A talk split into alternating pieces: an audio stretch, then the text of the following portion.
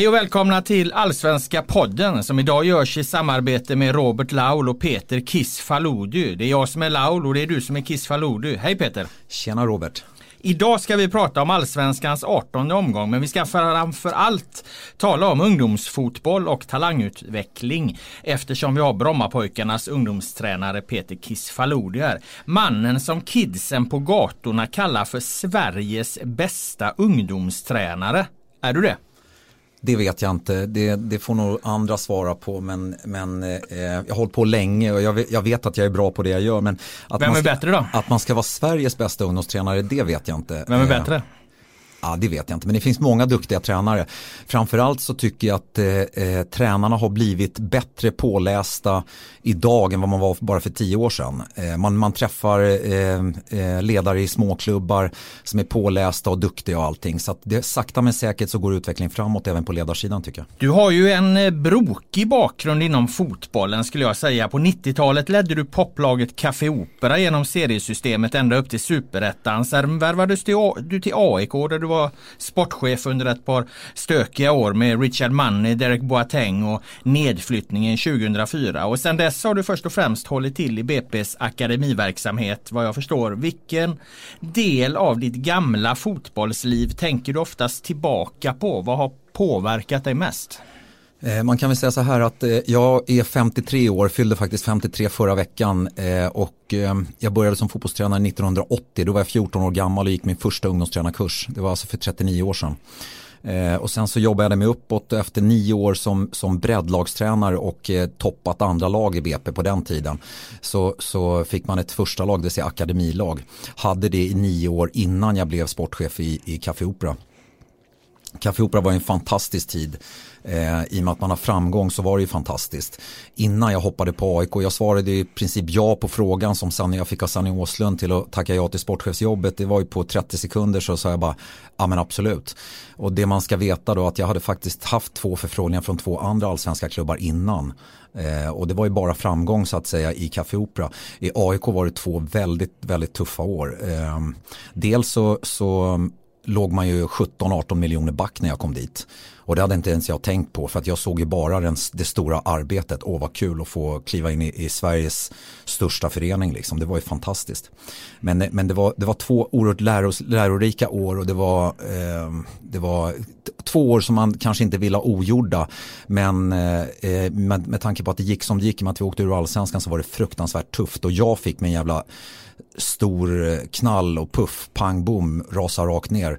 Allt jag hade tagit i hade gått så otroligt bra innan eh, och sen så eh, var man nere på jorden ordentligt. Så att, eh, det hade fördelar och nackdelar. Man, man lär sig väldigt mycket. Alla häst i en klubb som AIK när det går bra och när det går dåligt. Eh, första året då 2003 så ledde vi allsvenskan, tror jag åtta omgångar in i allsvenskan ledde vi allsvenskan eh, inför derbyt på, på Råsunda. Det fanns inte en biljett kvar. Djurgården låg tvåa, vi låg etta.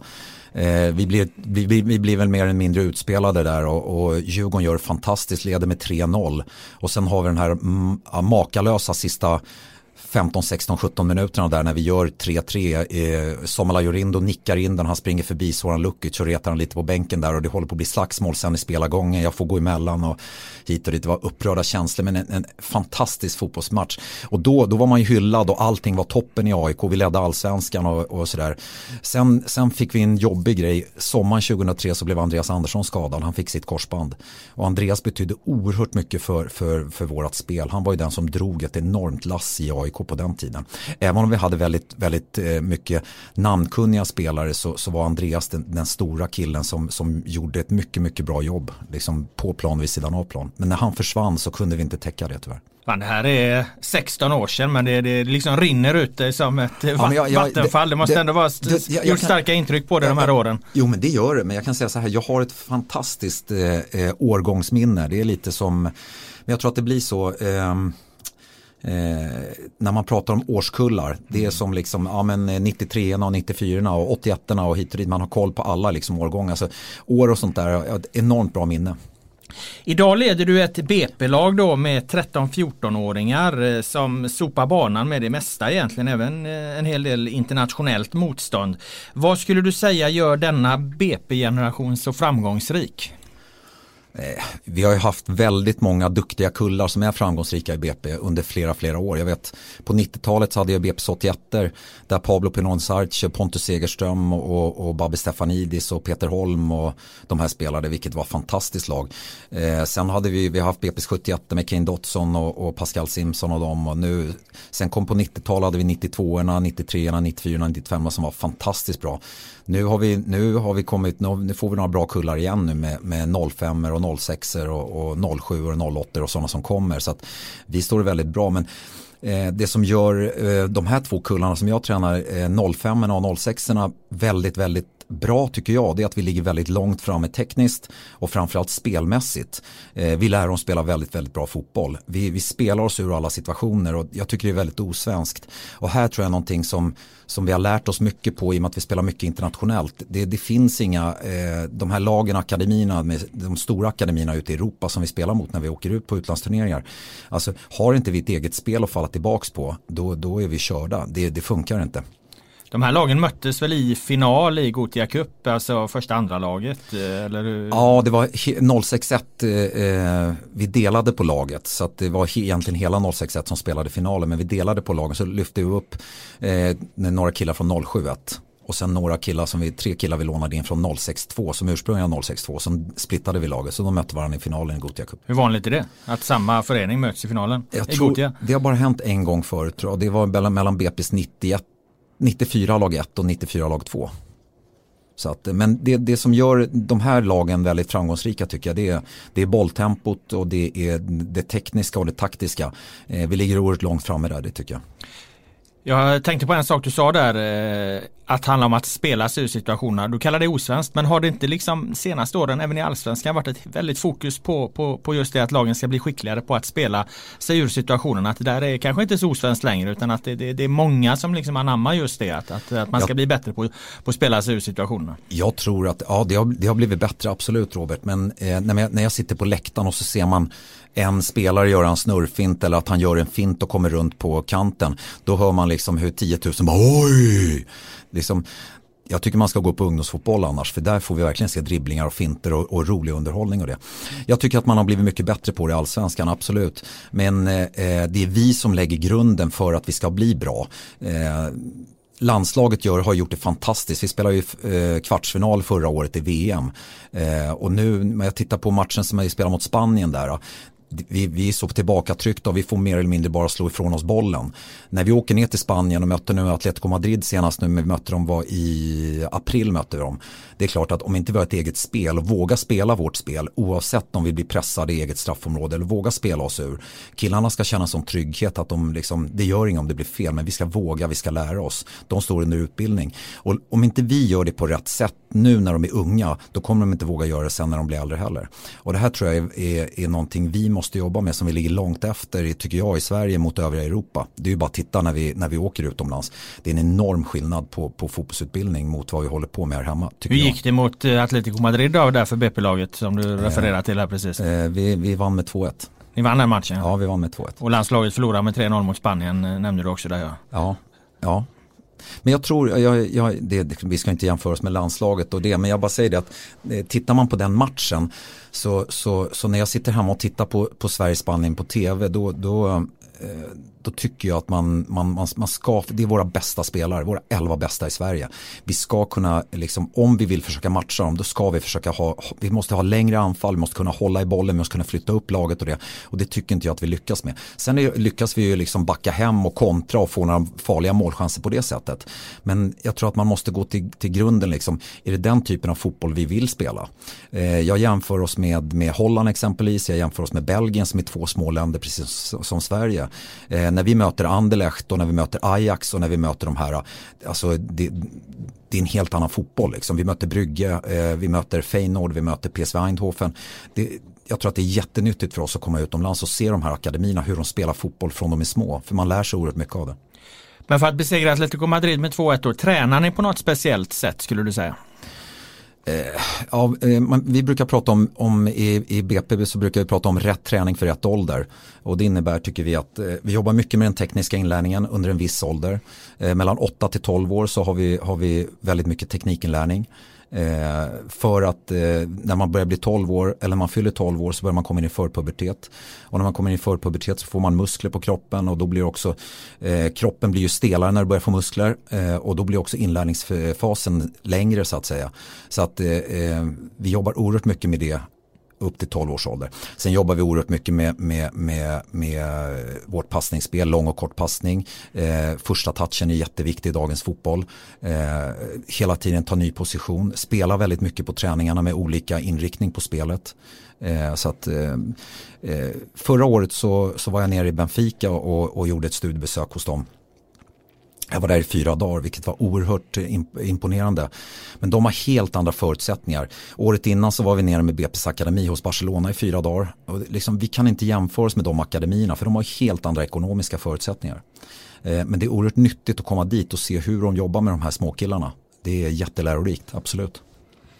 Vad är det viktigaste för spelare i åldern 12 till 16 då skulle du säga att eh, träna på? För där ligger ju då det här lagen du har just nu mittemellan där någonstans. Eh, vi fortsätter jobba med, eh, med vårt spel. Vi jobbar jättemycket med spelförståelsen i, i olika övningar. Imorgon så Imorgon onsdag så, så ska inte jag hålla i träningen. 051 och 061 som jag tränar kommer träna tillsammans. Och det är en kille som heter Osama Abba som kommer. Han har en, en träning som heter perceptionsträning. Som han har jobbat med. Han, kommer, eh, han ska prova, samma pass han kommer köra med våra killar kommer han köra med en allsvensk klubb sen. Som han ska vidare till. Vilket är jätteintressant. Han jobbar mycket med, med spelarna. Hur de förbereder sig innan bollen kommer. Hur man läser av spelet. Och, och spelförståelsen är ju oerhört viktig. Har du inte spelförståelse i dagens fotboll eh, då, då, då, tror jag inte, då kommer du inte lyckas, så enkelt är det. I och för sig så handlar det väl om alla de här fyra blocken, det vill säga det taktiska, eh, det tekniska, det mentala och det fysiska. Man måste ha alla blocken i dagens fotboll om man ska lyckas. Men, men spelförståelsen är oerhört viktig. Det spelar ingen roll hur tekniskt du är om du inte vet när du ska passa bollen. Det spelar, spelar ingen roll hur snabb du är om du inte vet när du ska springa. Alltså det, spelförståelsen är jätte, jätteviktig. Så där jobbar vi jättemycket med killarna också. Hela tiden vrida på huvudet. Titta, vad är mina motståndare? Vad är mina medspelare? Förbereder hela tiden. Så att. Och om man inte är med i BP till exempel men du ändå är en kille på någonstans däremellan 15-14 eh, års åldern sådär. Vad, vad är ditt råd och tips till dem eh, att fokusera mest på och lägga mest av sin tid på när det kommer till träningen. För jag menar det är mycket annat som drar och, och det kan vara svårt att kanske koncentrera sig på. Det är så många olika delar liksom. Vad, vad, ja. vad säger du till dem att det, det, här är det viktigaste? Det är mycket annat som drar, jag håller med dig. Alltså, eh, vad är talang idag? Mm. Eh, det är många som diskuterar det. Eh, och jag tror att ska man lyckas i dagens fotboll så måste man ha två saker. Man måste älska att träna. Du måste älska att träna. Oavsett liksom eh, vilken ålder du är. Du måste älska att träna. Eh, det är nummer ett och sen måste du vara stark mentalt. Du måste klara av motgångar, du måste klara av tuffa matcher. Du måste, alltså, om man ska lyckas eh, hela vägen så att säga. Men eh, eh, tittar man på de spelarna, jag vet ju inte vilken typ av träning de har i sitt klubblag så det är svårt att säga för mig.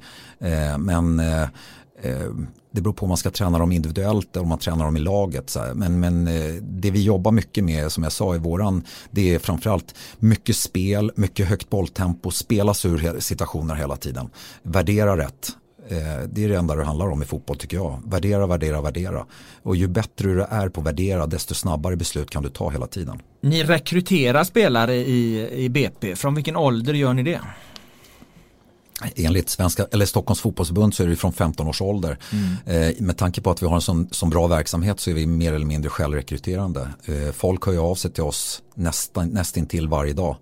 Eh, och jag kan säga så här att senaste, senaste året så har väl bara liksom, det, det söker sig en, två spelare till olika akademilag i BP. En, alltså två, tre stycken i veckan nästan.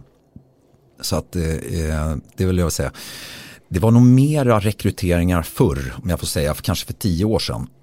Då var det mycket mer att rekrytera när man hade, jag vet flera klubbar hade rekryteringsansvar, eller eh, scouter ute och sånt där på ungdomssidan.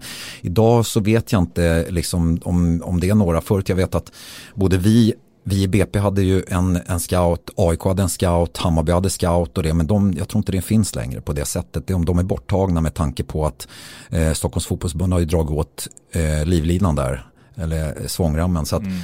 Eh, så där, ni är inte ute och tittar på eh, spelare det, under 15? Absolut, det är vi. Men eh, det är inte så att vi åker ut och tittar på dem utan däremot är vi ute och tittar på olika turneringar där vi följer våra lag och då ser vi andra matcher också. Och det är självklart att man, man, har, man, man, man vet om vilka spelare som är duktiga i de andra lagen. Det ser man ju och sen går det mycket snack och sånt där. Och, men som sagt, jag tycker att vi är mer eller mindre själv, självrekryterande i de här lägena med tanke på att vi har så duktiga lag och bra verksamhet. När jag annonserade att du skulle komma hit och vara med i den här podden så fick jag en, en läsarfråga kring det här eh, med, med era framgångsrika lag då som du tränar för. Nämligen att ni har mycket storvuxna spelare som är dominanta nu men inte nödvändigtvis är lika bra sen när alla liksom är, är färdigvuxna. Och då undrar jag, är det något du aktivt jobbar med? Att ni ska ha stora fysiska spelare för att liksom vinna kupper och, och dominera utomlands jag, jag, jag, kan, jag kan säga Robert, det är nästan, för mig så är det en patetisk fråga. Mm. Vet inte varför? Eh, i, i vårat, eh, vi tar vårat 06-lag nu, där har vi ju vi har ju alltså fem stycken småpluttar, alltså de är ju så små, nej sex till och med har vi, som är så små. Och, eh, och, och, och däremot så har vi fyra stycken som är väldigt långt före, eh, som har dragit iväg, absolut. Så att eh, där, där är det, man, må, man måste nog se hur, hur de är växta och allting. Och, och eh, det där är ganska typiskt svenskt tycker jag också. Att man, ja, är man stor nu då kan man inte bli bra sen. Jag vet ju hur Kim Källström såg ut när han var, var 13-14 liksom, år. Så att, eh, eh, det tycker jag inte man ska dra några paralleller med. Däremot så... När så... Kim Källström, det var roligt att du nämnde, när Kim Källström var 13-14 år så tränade han ibland med Jonseres A-lag där jag spelade ja, för att hans pappa var, var, var tränare ja. där. Då var han väldigt liten och tanig ska jag säga. Men Aha, han växte ja. till sig sen när han blev eh, 16. Då, då, mm. då vart han stor liksom. Ja, sex, men just när han var 13, 16 då, Just när han var 13, 14 var han fan, eh, då, då studsade han där på träningen. Men han var ändå med i A-laget i division 2 lite men, men det, det, kan jag nog säga att, att eh, för att vara med och träna i division 2-lag mm. när man är 13-14. Ja, han var inte då, med då, då, han fick hoppa in ja, om det saknades men, någon. Precis, liksom. Men då, då, ska man nog vara ganska stor, stor för, att, eh, för att vara sån Eh, liksom. Däremot eh, om man ställer sig mot seniorer då är man väl ganska liten men kanske i sin åldersgrupp ja. så har han alltid varit ganska stor. För jag ja, vet, jag men det var framförallt sen när han blev 15-16 ja, som han fick den här stora kroppen. Jag, jag, jag, jag, såg, jag, jag kommer ihåg, jag såg ju Kim ganska mycket där mm. i Häcken när han spelade. Men i alla fall, eh, som sagt det var läsarfrågor där. Det jag var nyfiken på var ifall det, är, ifall det finns någon relevans i det här att ni äh, letar efter eller eh, bygger laget på stora spelare som ju kanske ligger längre fram och, och för att skapa framgång internationellt och, och, så här. Liksom. Där, däremot, ska, det, för mig spelar det ingen roll hur spelarna ser ut. Nej. Är det en duktig, duktig fotbollsspelare med stora ambitioner då är det, då, då är det självklart att, eh, att eh, han ska vara med och lira med oss. Eh, och det roliga är här att det här är en typisk svensk fråga för att så fort vi kommer utanför Sverige då säger de inte ett ljud. För att när vi jämför oss med italienarna och med, med tyskarna och med ryssarna. Jag ska visa lite bilder till dig efter, vi har, efter vårt poddavsnitt. Så ska du få se eh, hur, vår, hur, våra spelare ser ut mot, mot de italienska lagen. Milan, Inter, Juventus, Roma de här som vi spelar mot. Alltså vi är småpluttar mot dem. Eh, även våra så kallade stora spelare då. Så att, eh, men, men det är ganska typiskt svensk fråga tycker jag. Um, hur många från den här kullen du har nu kommer spela i ett A-landslaget, ett svenskt A-landslag om, eh, vad blir det, 5-10 år? Oj, oj, oj. Den, den pressen vill jag inte sätta på dem. Men, men eh, och det, det vet ju vi att det, det är oerhört svårt att ta det steget. Mm. Eh, det man kan säga är väl så här. Tittar man på, på den kvartsfinalen som Sverige spelade förra året i, i VM. Eh, så så var, hade vi väl fyra stycken med i truppen varav tre var från start. Eh, och de har spelat i BP's, BP's akademi från de var sex år vilket är fantastiskt. Eh, samtliga fyra stycken. Kristoffer eh, Nordfeldt kan man säga, han spelade ju ute fram till han var 11 år. Han spelade höger, högerforward då kan jag säga. Men det är lite roligt innan han hoppar in i kassen och blir målvakt. Men eh, sätta den pressen på de här killarna, det ska man väl inte göra. Men, men jag tror ju absolut att det kan finnas eh, i både 05 och 06 att det kan finnas, eh, får man fram en ifrån varje kull hela vägen till A-landslaget då är det ju fantastiskt. Eh, däremot så tror jag att det faktiskt det, det är fyra, fem stycken i varje kull som kan ta steget och spela allsvensk fotboll och varav några ute i Europa också, absolut. Vem är er största talang skulle du säga? Jag vill inte gå in och säga, prata om, om våra spelare eh, och namngiva några med tanke på att de är så unga och man vill inte sätta den, den pressen på dem. Men, men vi har några som är, ligger väldigt, väldigt långt framme. Eh, och då kan jag säga så här att eh, några av dem är som jag pratar om tillhör inte de storväxta spelarna för att ge honom en passning tillbaks där från läsarfrågan. Fan, den bet den där du. Ja, nej, nej, nej, men jag, jag, jag, kan säga Robert, det är ganska typiskt en svensk fråga med tanke på att eh, man inte har varit utanför utan vi är en liten ankdamm. Ungdomsfotbollen i Stockholm och i Sverige är en liten ankdamm om vi jämför oss med ute i Europa när vi kommer. Vi ska åka nu till Kroatien här eh, med 06 nästa torsdag åker vi eh, och spelar mot, mot Balkanlagen, Dynamo Zagreb, Partizan Belgrad, eh, Röda Stjärnan och de här, då, då, då skulle den här läsaren, jag ska egentligen ska ta lite bilder och skicka med för han ser hur juggarna ser ut. Står där med, med skägg och mustasch. Vi ska lämna det du kallar eh, ankdammen för en liten stund här i, i, samtalet också. Vi ska prata lite om allsvenskan nämligen. Eh, det här är ju allsvenska podden så vi ska inte bara eh, fördjupa oss i ungdomsfotboll utan vi ska prata lite allsvenskan och vad som händer i svensk fotboll just nu. Djurgården klev ju upp i topp av tabellen eh, den här omgången. Vilken är den främsta anledningen till det som du ser det? Jag tror att det stavas eh, Kim Bergstrand och Thomas Lagerlöf. Mm. Två stycken oerhört kompetenta tränare. Eh, de har fått ordning på Djurgården, de har fått, eh, liksom, de har fått trygghet i gruppen, eh, gruppen mår bra eh, och det tror jag är oerhört viktigt. Eh, och sen så, jag kan ju säga bara Kim Bergstrand är en av de absolut bästa tränarna som BP har haft någonsin tycker jag. han var fyra år på våra tipselit Eh, Eh, och sen efter det var han fyra år i allsvenskan med våra, eller allsvenskan och superettan med vårt A-lag. Och han gjorde ett fantastiskt jobb, han var alltså åtta år i klubben. Så jag har ju sett honom på, på nära håll och han får ju killarna att spela en jättebra fotboll och han får, han får harmoni i hela gruppen. Och harmoni tror jag är oerhört viktigt oavsett, oavsett på vilken nivå man håller på med. Men, men de har verkligen fått ordning på, på Djurgården, både, både Tolle och, och Kim, absolut. Han är ju lite ovanlig ändå eh, Kim skulle jag säga. För att han kan vara ganska eh, bestämd och ganska tuff och ganska hård. Jag menar annars har ju liksom eh, tränarmetodiken eh, har ju gått mot att, att ett lite mildare ledarskap mm. eller vad man ska kalla det och han, han är ändå kvar lite i det där gamla men ändå för jag intervjuade honom här i just den här podden för ett tag sedan men ändå så är han ju smart liksom. Så, ja. så, så, han, han, han balanserar ju det där på ett bra sätt. Mm. Men, men jag tycker ändå han kan skilja sig lite mot en del andra tränare. Mm. Just, just för att han kan vara ganska tuff och hård också. Ja. Ja, men jag tror att det är, Kim har sån erfarenhet så han vet precis när han, har, när han ska vara tuff och hård och när han ska ha, ta fram de mjuka värdena. Han mm. har den erfarenheten. Just Djurgården har ju annars ett par eh, före detta BP-spelare som är ganska tongivande där. Mm. Karlström tänker jag på och Jakob Une Larsson och Augustinsson har vi också. Vad, vad, vad tänker du kring det? Jag tänker så här att det är fantastiskt roligt att de, att de lyckas och är med i topplag i allsvenskan och, och, och, verkligen. Sen är det självklart att vi skulle vilja sett dem i, i, i BP. Eh, jag räknade ut att när, när Sirius mötte Sirius mötte Djurgården så var det 10 eller 11 stycken spelare på plan som har, sin ungdomsfostran i, i Brommapojkarna. Och det är självklart att vi tycker att det är tragiskt att, de, att inte vi är allsvenskan och att de spelar där. Men som så många andra gånger så stavas det tyvärr ekonomi. Vi, har, vi, har, vi, vi, måste sälja, vi har inte råd att ha dem. Vi är en liten förening på det sättet. Vi är världens, eller Europas största ungdomsförening. Men när man pratar ehm, eh, seniorsida så är vi oerhört små för att vi har inte ekonomin för det i princip. Skulle ni kunna bli det på något sätt eller är det supporterbasen som måste till ja, för att jag, långsiktigt kunna erbjuda den ekonomin? Eller vad? Ja, som sagt, jag jobbade i Café Opera förut och vi hade ju inga supportrar. Vi hade ju 300-400 som max. Förutom när vi mötte Djurgården på stadion då år 2000. Då var det 7011 personer. Nytt publikrekord för FC Café Opera. Eh, vi tog dessutom ledningen med 1-0 efter några minuter när Soran Stochevski eh, slog in straffen och blev helt tyst där. Men sen vände Djurgården och vann med 3-1. Vi blev utspelade på slutet faktiskt. Men, men eh, där lärde jag mig att man, ska man lyckas så måste man ha publik. Du måste ha ekonomi och ekonomin får du genom publik. För att få, har du mycket publik då kommer sponsorerna också. Ehm, jag tror att det, det, är oerhört svårt att, att, att, få till de här stora eh, liksom, ekonomiska avtalen om man inte har ett stort publikunderlag som storklubbarna har. Eh, och dels så är publikintäkterna och eh, säsongskorten som man säljer, det är klart att det är en stor fördel. Eh, tittar man på, på på BP så, så, så, måste vi få mera publik såklart. Men framförallt så, så, så måste vi få stabilitet i att hänga, hänga kvar i allsvenskan några år. Och vi, måste, vi kan inte bara eh, liksom luta oss tillbaka på spelarförsäljningar för det utarmar, utarmar vår förening liksom på, på produkter.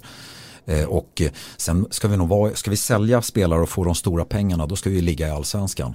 Eh, ligger vi i superettan får vi inte lika bra betalt för våra spelare. Men det är, det är synd också att vi måste sälja spelare hela tiden. AIK missade ju möjligheten att gå till Champions League här i, i Europakvalet. De har fortfarande möjligheten kvar att gå till Europa League. Hur, vad tänker du kring det? Att, att Skittråkigt. Sverige inte får ett lag i, i Champions League den här Ja, det är fruktansvärt säsongen. tråkigt. Det är det. Eh, men eh, jag har ju varit och kollat på AIK några gånger i år eh, och eh, sett dem lite på tv. Nu såg jag inte det här för jag var bortrest, jag har haft semester i två veckor. Så jag såg inte den här matchen. Eh, däremot så min känsla är att när AIK är bra då är de riktigt, riktigt bra. Men de har svårt att hålla den här liksom, jämna jämnheten. Rätt som det så kan de plumpa mot Elfsborg liksom, eller mot något så kallat eh, från nedre regionerna i tabellen. Och det är de där matcherna som är oerhört viktiga. Jag brukar säga det eh, Eh, när, när vi har viktiga matcher med, med lagen som jag har, då brukar jag säga det. Jag är inte speciellt orolig när vi ska möta exempelvis AIK eller Hammarby med mina killar. För då vet jag att då är de på tårna, då är de laddade. Det är kanske värre när vi ska möta någon, någon mindre klubb eller ute i någon turnering och spela mot ett, eh, ett utländskt lag som inte är, eh, som, ska vi möta Ajax på söndag morgonen men på lördag eftermiddag ska vi möta något annat mindre lag, den är jag mer orolig för. För jag vet att på söndag morgon när vi möter Ajax, då är alla taggade till tusen. Och där vet inte, AIK måste nog hitta en bättre balans tycker jag med att ligga på en jämnare nivå. För när de är bra är de riktigt bra, men sen kan de göra de här små plumperna tyvärr.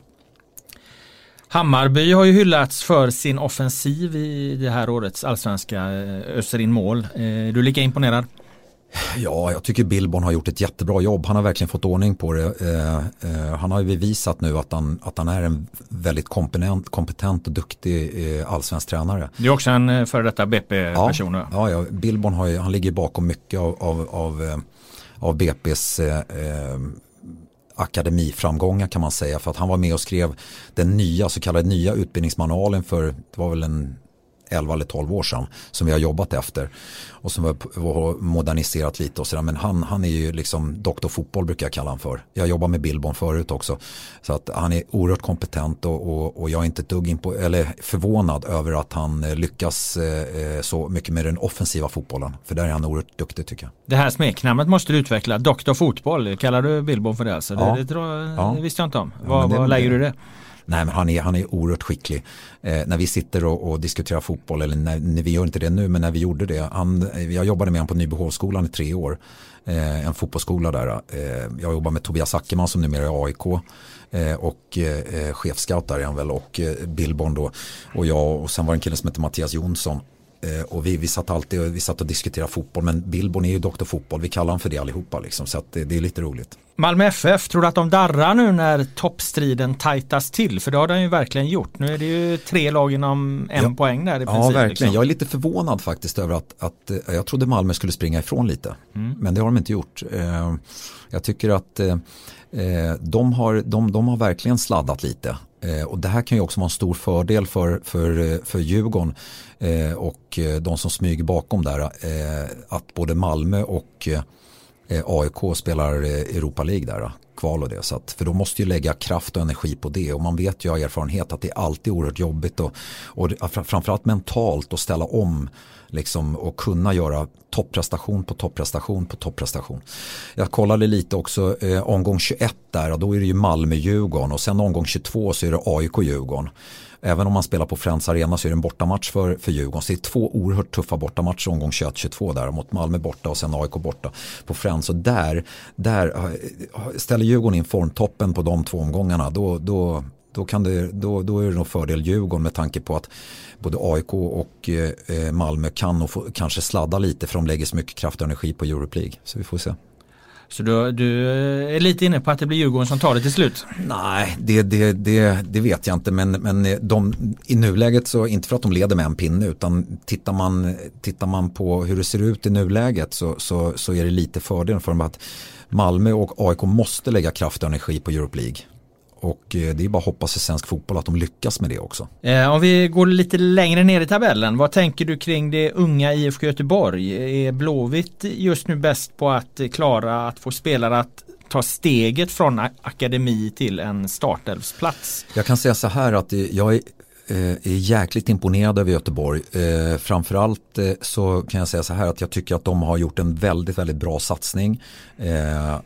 De har haft det tufft ekonomiskt eh, eh, och eh, jag tycker att eh, när man tittar på, nu pratar jag lite ungdomssida också, men titta på hur deras ungdomssida jobbar nu och har gjort senaste åren här. Eh, så de kommer få fram några väldigt starka kullar. 03 är väldigt starka, 05 är väldigt starka. Deras 06 kommer också nu.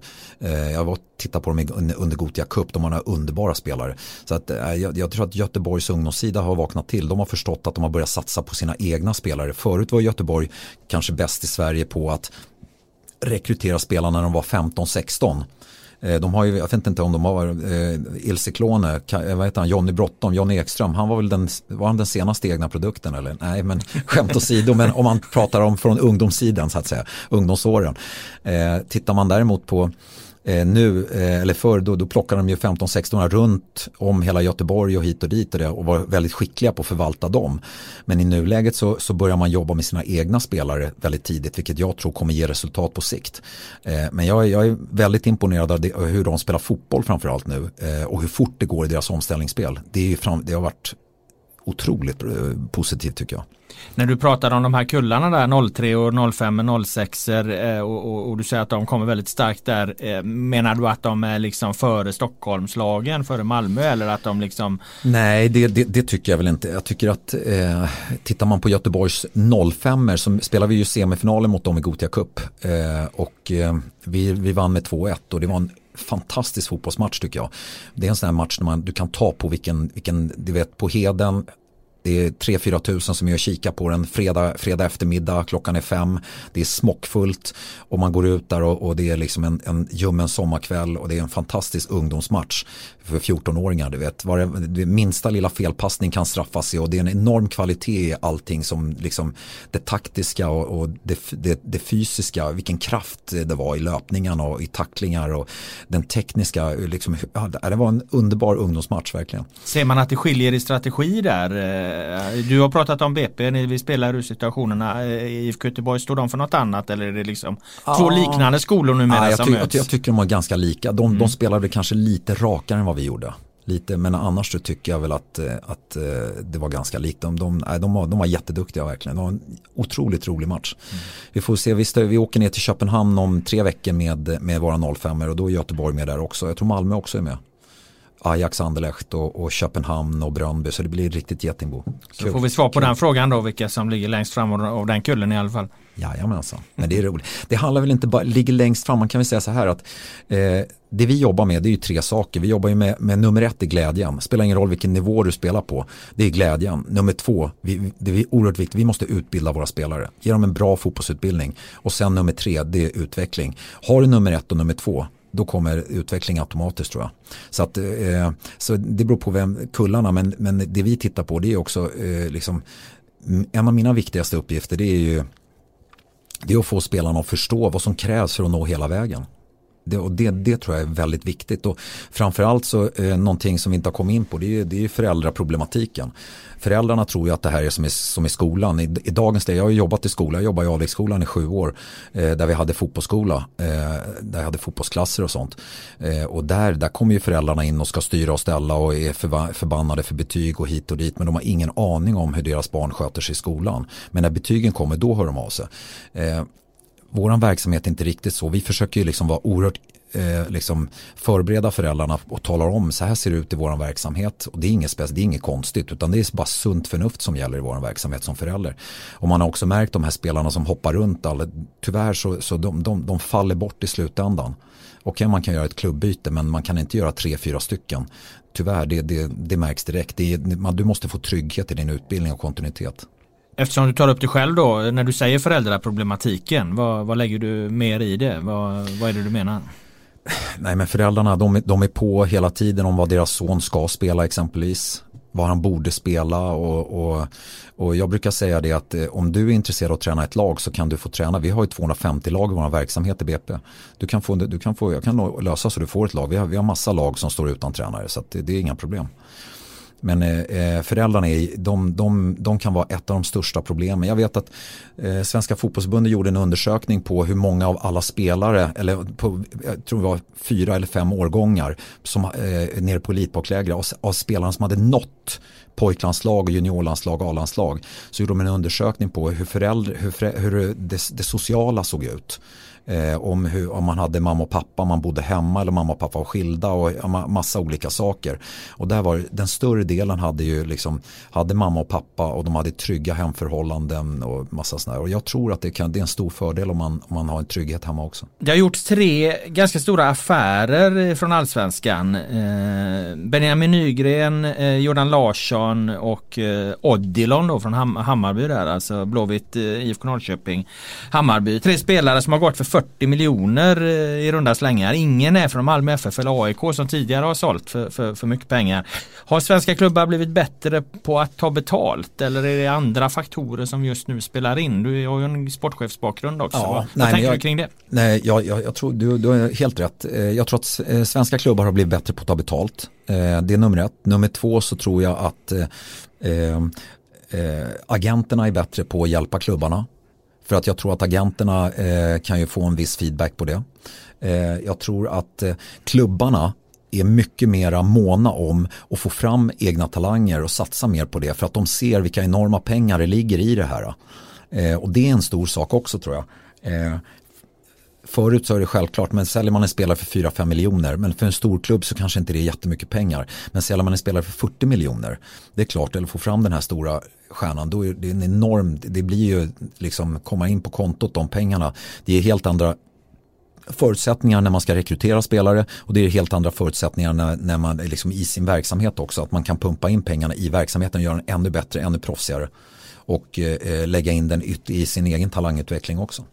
Men, men eh, framförallt så tror jag att svenska klubbar har blivit bättre. Vi tittar också på, förut har ju vi varit det här eh, landet där man tittar på, ja men där kan vi köpa billiga spelare, där vänder vi oss. Och köpa en svensk spelare är väldigt tacksamt för att svenska spelare är ju oftast i alla fall, nio gånger av tio så är de väldigt lojala. De är fostrade i den svenska kulturen och allting. Att här jobbar vi hårt för laget och man, man liksom är där i tid och man gör sitt jobb allting. Eh, och det kanske inte alltid är så med vissa, vissa kulturer och vissa spelare. Så att man vet vad man får så att säga. Men, men vi har blivit mycket bättre på att ta betalt, absolut. Tycker du att BP's akademi, ni ligger före AIK, ni ligger före Hammarby, ni ligger före Djurgården? Ja, det tycker jag. Det tycker jag. Och men, men, men, graderar de där under då? Det var lite det jag var ute efter. Ja, nej men det ska jag inte, det, det, det vet jag, då blir det bara skitsnack mellan klubbarna.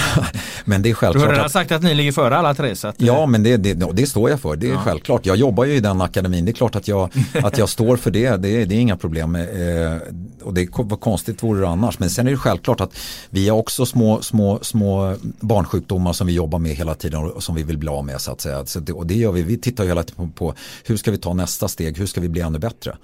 Ehm, och matchningen är en av de sakerna vi tittar på eh, exempelvis. Eh, hur kan vi få ännu bättre träningsförhållanden? Eh, det, och där ligger vi ändå ganska långt framme nu när vi har Grimstatältet på vintrarna och Grimstas uppvärmda A-plan. Ehm, men där, det är slagsmål att komma in där. Eh, och här är någonting, så här kan jag passa på att ge våra politiker en stor känga. Jag tycker att de är fullständigt urusla och värdelösa på att ta hand om ungdomarna i, i, i svensk, svensk idrott överhuvudtaget. Jag tycker att det är för dåligt. Ehm, Dels så tycker jag att det, det är alldeles för lite hallar. Det, det, man pratade inte, valet i höstas pratade man ingenting om, om, om ungdomsidrotten. Eh, jag tycker att eh, faktiskt, jag skulle vilja sätta mig i en, en tv-intervju, direktsänd tv-intervju med våra politiker och ifrågasätta dem skarpt hur de tänker. Eh, du får engagera dig politiskt, gå med ett parti. Ah, det är inte min grej. Men, men just när jag, jag, däremot slåss jag för ungdomarna, för det är det jag jobbar med. Eh, tittar man på det sociala ansvaret Brommapojkarna tar med 4 000 ungdomar i verksamhet, vilket det är ingen som pratar om. 2700 eh, killar, 1300 tjejer. Eh, det, det, det, är ett enormt socialt eh, ansvar vi tar och det är ingen som pratar om det. Man pratar bara om vår akademi som är liksom 3% av vår verksamhet. Så att, här tycker jag att, eh, att man missar mycket. Det är samma som att eh, vi, måste få med, vi har fått ännu mindre träningsytor nu under det här året. Vilket är helt enormt. Alltså vi, vi, vi får gå ut på ängar, vi får inte ens träna på fotbollsplaner längre. Och där måste vi bli mycket starkare. Där, vi måste få bättre förutsättningar. Det var som när vi var unga, då lirade vi på grus och asfalt. Det var inga bekymmer. Jajamensan, det, det, du vet Ola Dana sa alltid när vi var små, jag hade Ola Dana som tränare, han sa alltid eh, så här, nej vi kör kortrally idag, ja men det, ska vi inte ha nickers på oss? Nej nej nej, det, det, det är ju grus, det är grus, nej, det spelar ingen roll, det, det, för då, då, då ramlar ni inte, då lär ni stå på benen sa han. Så att det var rätt skönt faktiskt, man hade alltid blodiga knän i alla fall och blodiga lår. Jag ledde tillbaka oss från politiken där till eh, vilka akademier som är bäst för jag fick inget riktigt svar på det. För att Malmö FF rankas väl ändå som den eh, är väl högst på SEFs, eh, alltså Svensk Elitfotboll sån här akademiranking. Ja, så det de, de har ju varit bättre än BP då alltså. Ja, jag tror att det beror på att Malmö har en fantastisk akademi. Ja, ja, det är stor beundran av den. Men sen lägger de också in enorma pengar i den tror jag mot, vi kanske inte har den ekonomin eh, som Malmö har. Eh, men eh, så jag är stor beundran av Malmö, absolut. Och deras sätt hur de får fram eh, spelare hela tiden. Det är fantastiskt. Eh, jag tror den avgörande skillnaden var i den där eh, när det stod mellan BP och eh, Malmö vem som skulle ta eh, första platsen. Det var väl tror jag om att Malmö hade väl kvalat till Champions League och använt vissa spelare och eh, i Europe League där och det var då man fick extra många poäng tror jag i den där. Så att det var väl där Liksom. Men jag, jag, kan säga så här, för mig spelar det inte så stor roll om, om, om Malmö eller BP är bäst. Vi tittar hela tiden på hur vi kan göra våran verksamhet bättre. Eh, så att eh, det är väl det som är intressant för oss. Eh, Malmö ligger oerhört långt framme på, på många plan och jag är avundsjuk på deras förutsättningar, absolut. När man går där och tittar på hur många träningsytor de har och, och allting. Men de har inte så många lag heller. Eh, vi har ju eh, vi har ju i princip när, de bör, när vi gör lagen från åtta års ålder så har vi 25 lag i varje åldersgrupp. Vi har ungefär 13-14 killag och 11-12 tjejlag i varje åldersgrupp.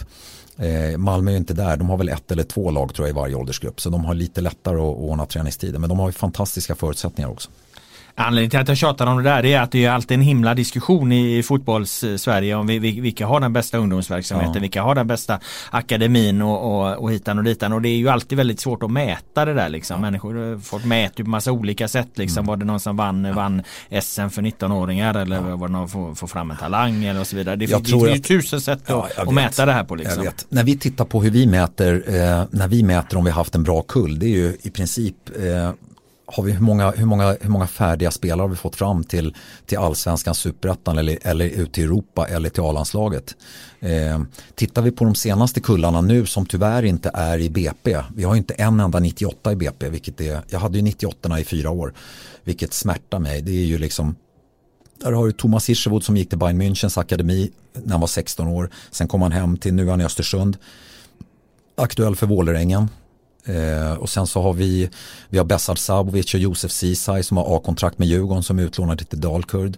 Vi har Felix Beijmo som gick till Djurgården, spelade väl där en halv säsong och sen gick han till Werder Bremen. Eh, vi har Viktor Gyökeres eh, som kom som 15-åring i och för sig men de andra var, har ju varit i BP sedan de var små. Men, eh, han är ju Brighton nu. Eh, vad har vi mera? Vi hade Alberto Catenacci gjorde ju 44 matcher som 17-18-åring i Superettan, sen slutade han spela fotboll. Mom deserves the best, and there's no better place to shop for Mother's Day than Whole Foods Market. They're your destination for unbeatable savings, from premium gifts to show-stopping flowers and irresistible desserts. Start by saving 33% with Prime on all body care and candles. Then get a 15-stem bunch of tulips for just $9.99 each with Prime. Round out Mom's menu with festive rosé, irresistible berry chantilly cake, and more special treats. Come celebrate Mother's Day at Whole Foods Market. Alltså, vi har Hjalmar Ekdal som spelar i IK Frej eh, som skrev på för Hammarby nu förra veckan. Eh, vi har eh, Amadeus Sörgard som spelar i, i Frej också. Alltså det är så, då ser vi att oj vilken bra kull vi har haft.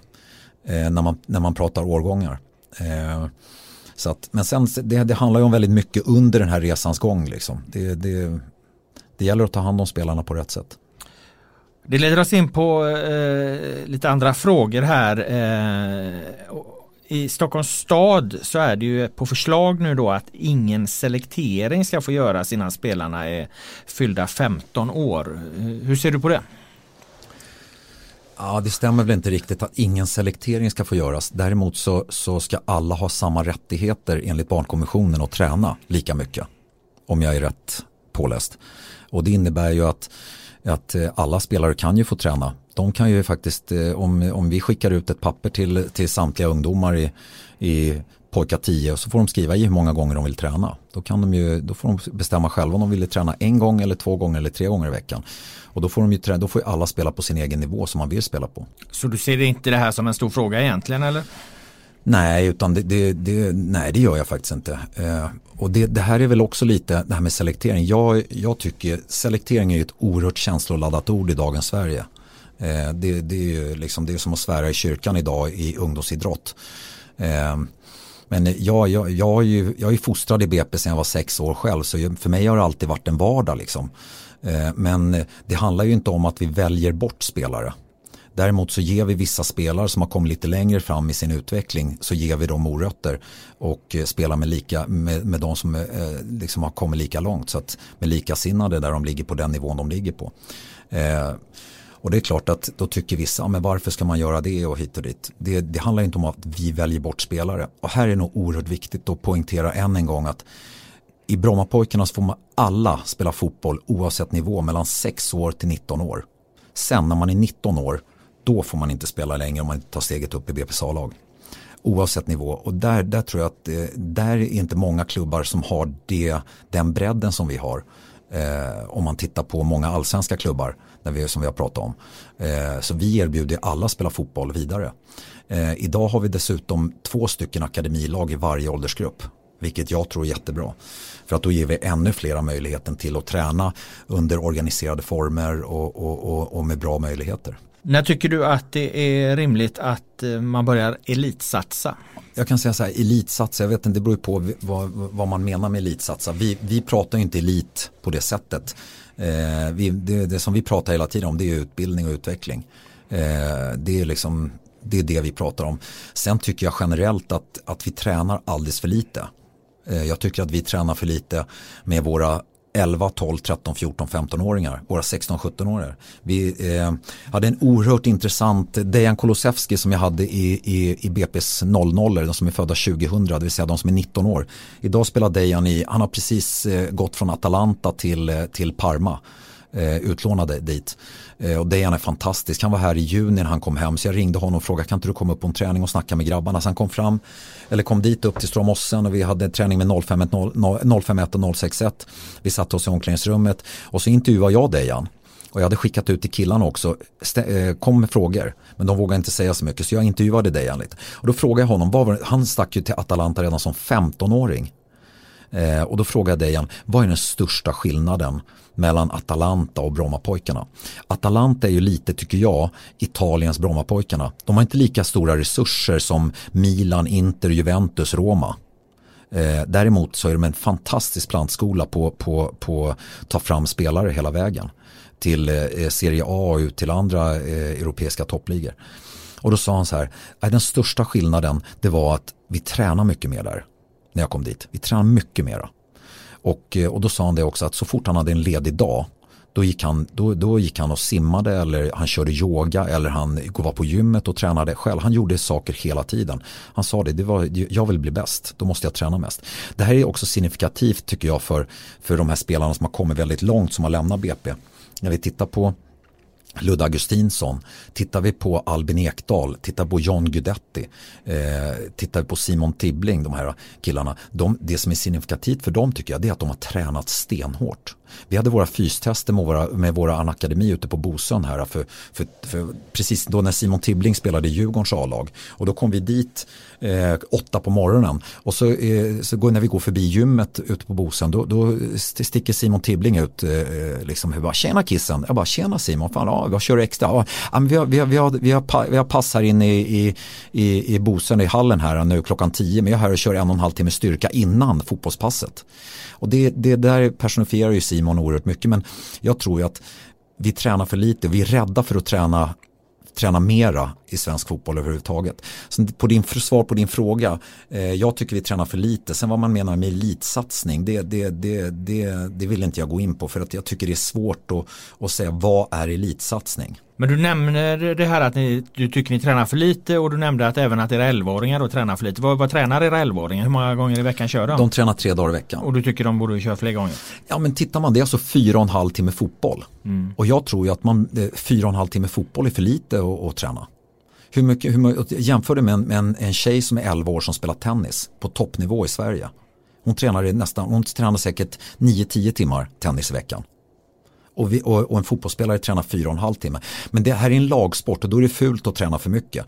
Det, det, det Varför är det så skulle du säga då? Nej men, men det är de, jag, jag, ska inte säga att det är de som inte är insatta men folk har, folk har väldigt mycket åsikter och det men eh, när man pratar med, med, med, killarna så vill ju de träna mycket. De vill, ja men åh, som idag, idag bröt jag träningen, jag, jag körde fem minuter över, vi kör 90 minuters pass idag.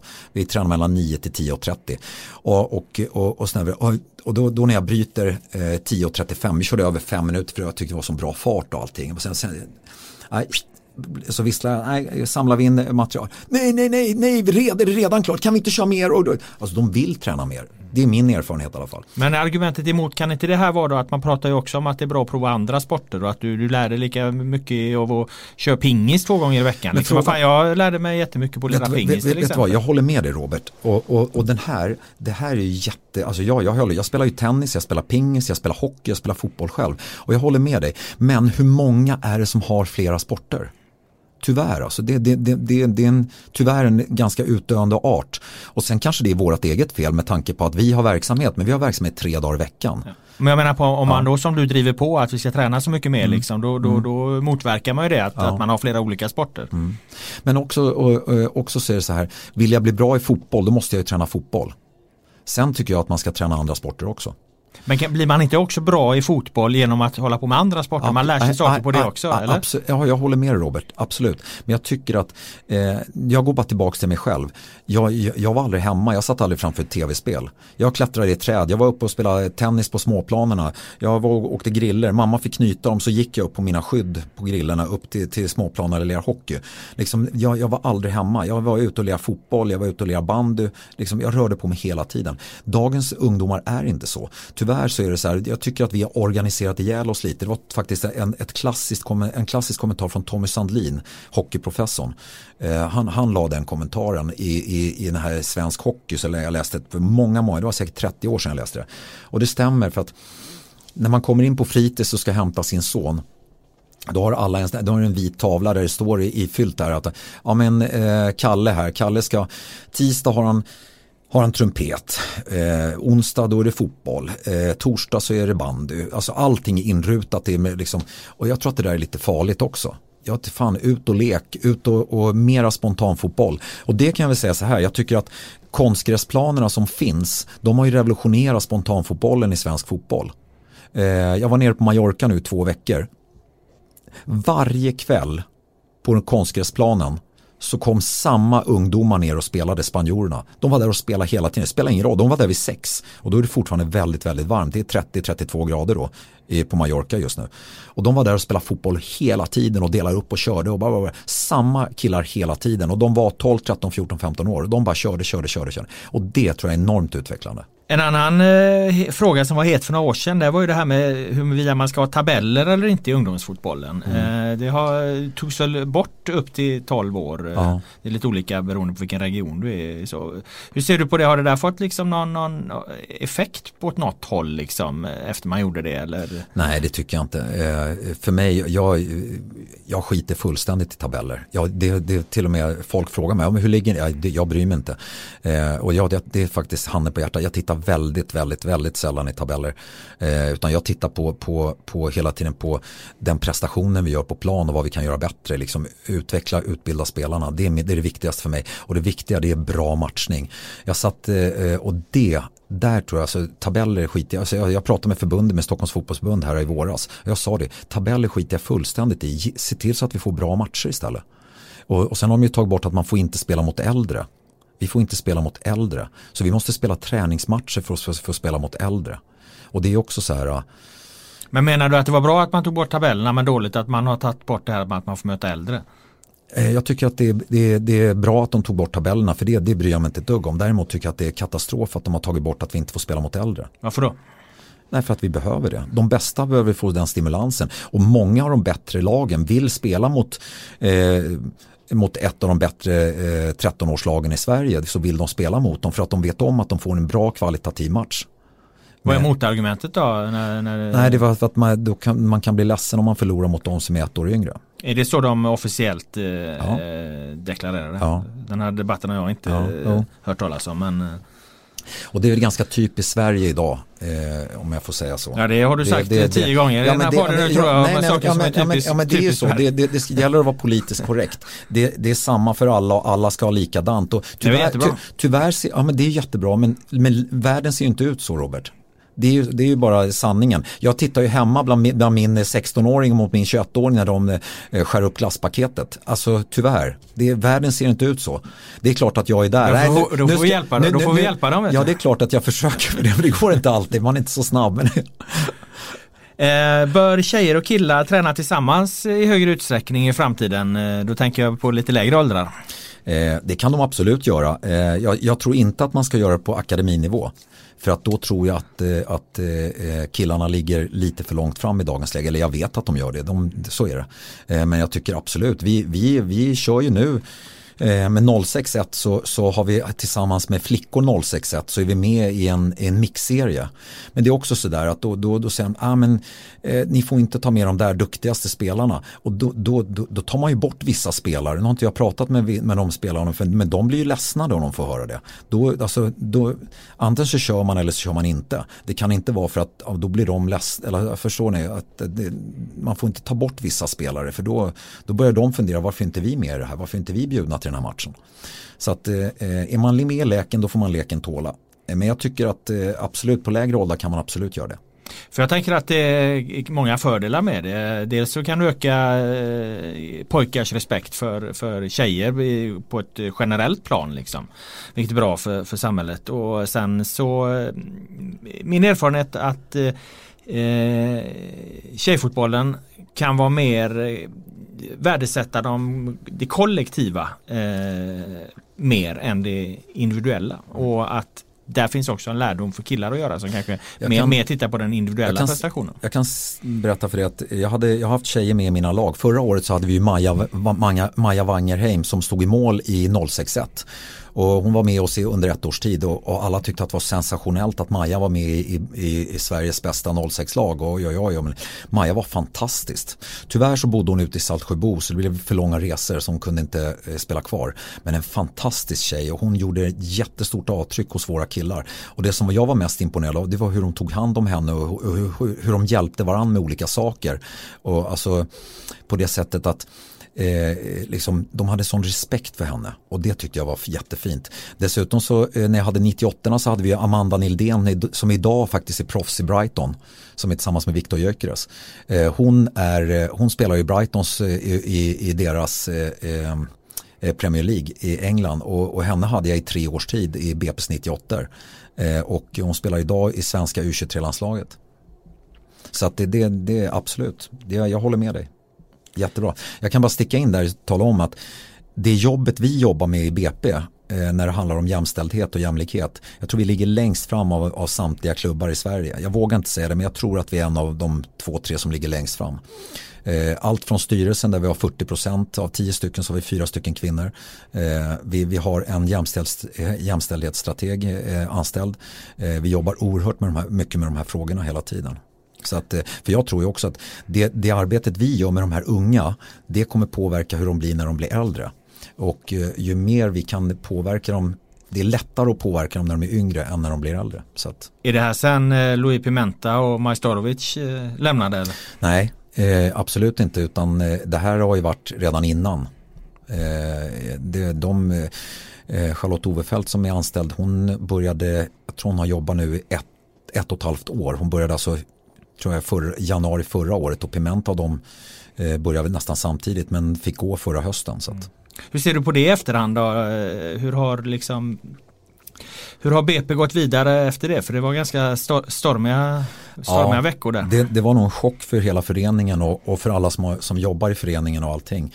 Eh, jag tycker att eh, eh, det, som, det som har blivit efterkvallningarna efter det kan man väl säga det är att Eh, ingen kontinuitet på ledarsidan. Än en gång så bytte vi tränare. Eh, det är nummer ett. Eh, ekonomiskt, vi har ingen stark ekonomi men ekonomiskt så blev det ju inget bra heller med tanke på att vi fick lösa ut flera portugiser plus Majstrovic. Eh, eh, vi har eh, eh vi åker upp och ner i seriesystemet vilket inte är bra.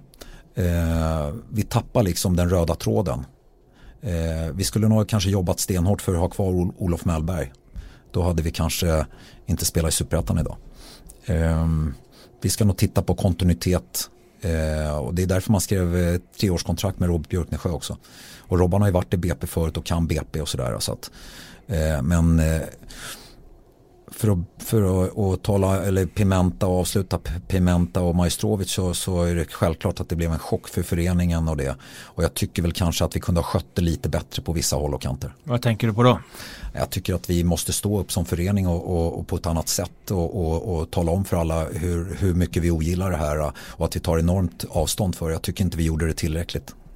Vad skulle du vilja säga om det då nu när du har, har chansen om hur, hur, hur det var under Pimenta och Majstorovic där?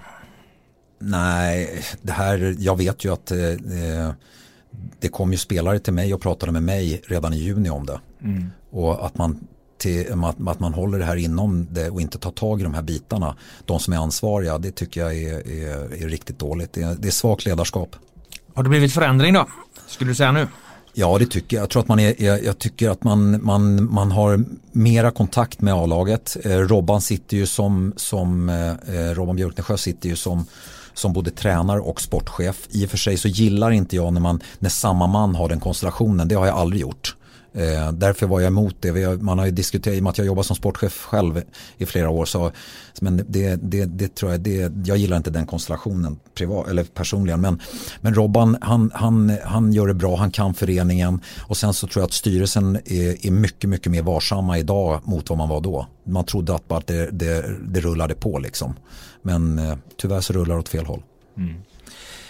Um, en, eh, en annan värld som du kommer i kontakt med som ungdomstränare misstänker jag eh, det är ju agentvärlden. Eh, hur aggressiva är agenter idag mot unga spelare?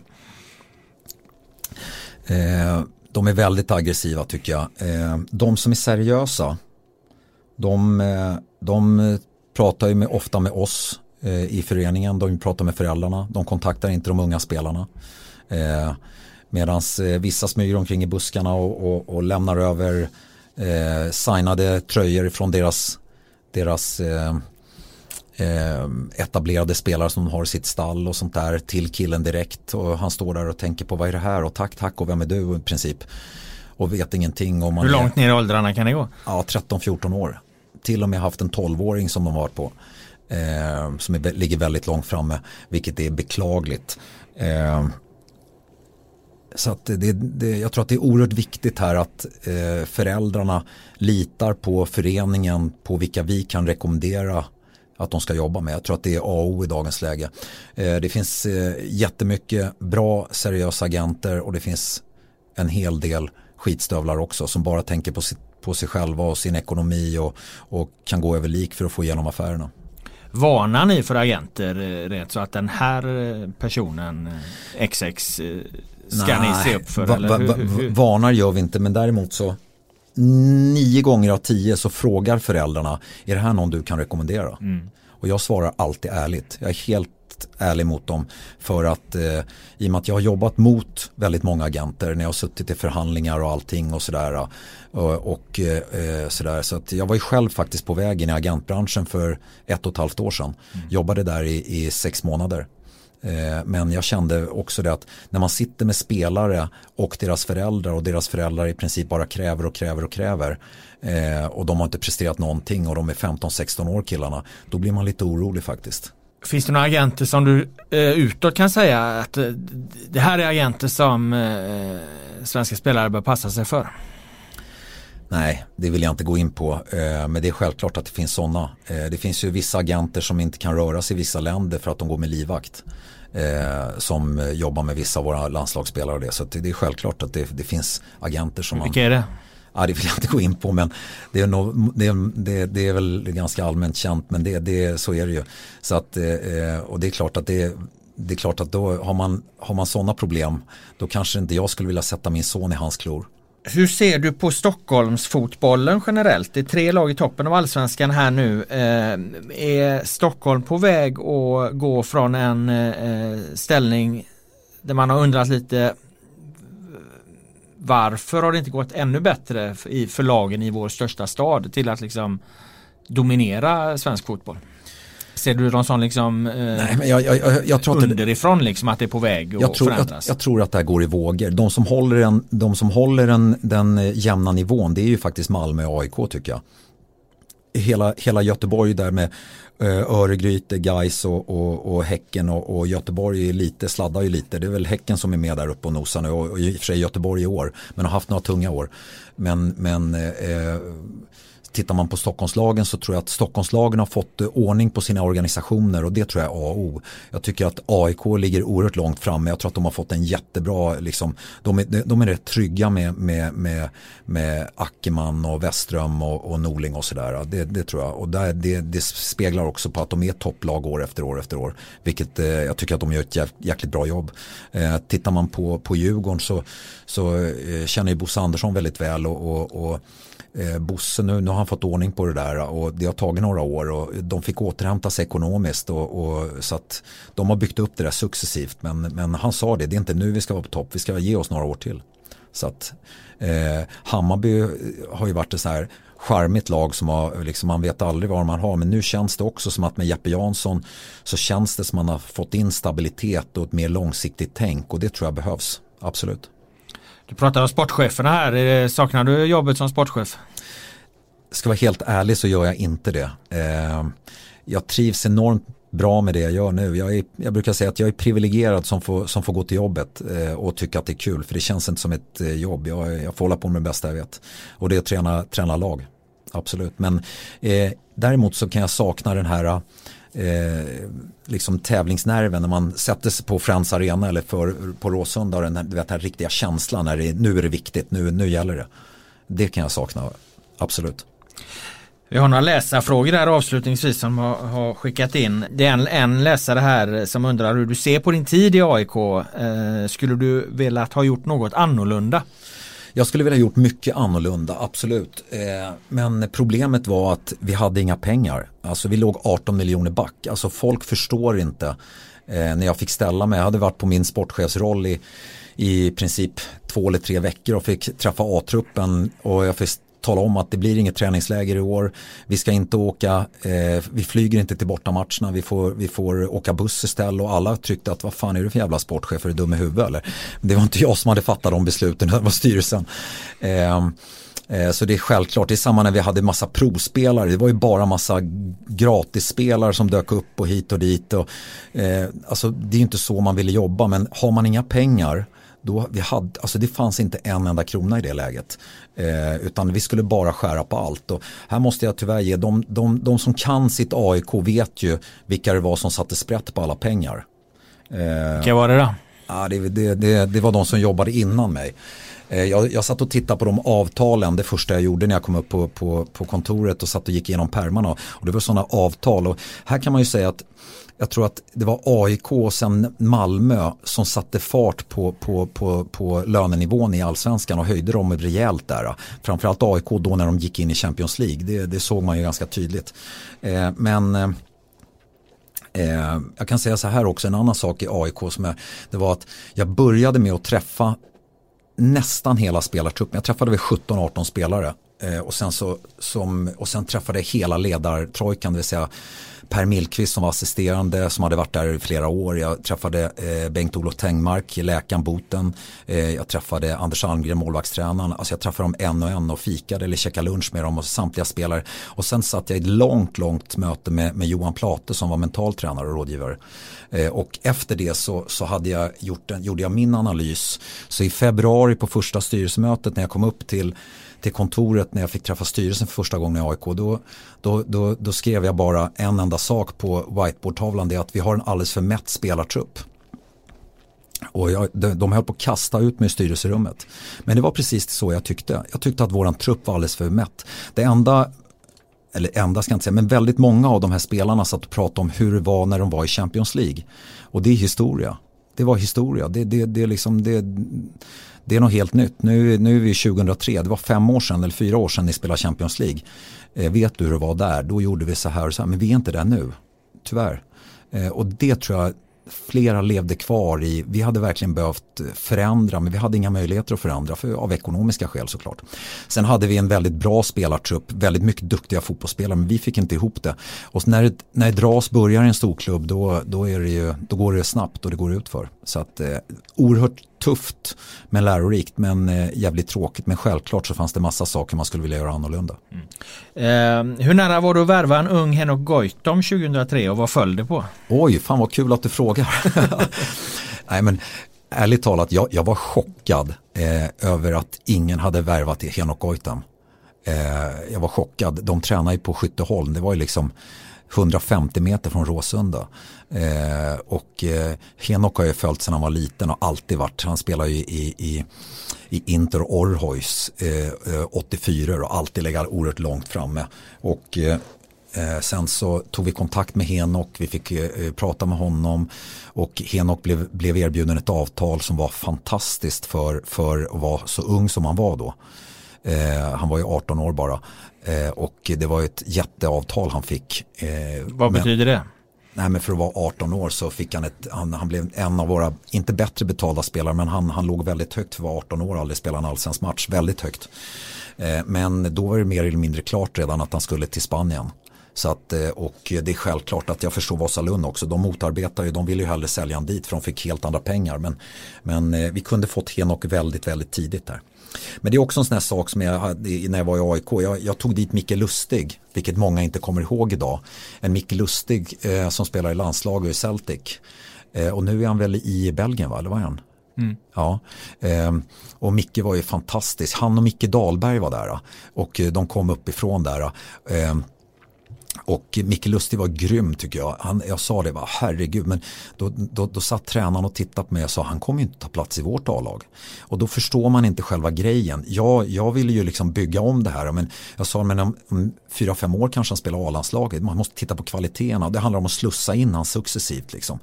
Eh, men, och där ser man också lite oerfarna A-lagstränare tycker jag. Att man, du måste ju se Liksom, jag, jag, nu, nu, på semestern så läste jag faktiskt boken om Sir Alex Ferguson för andra gången.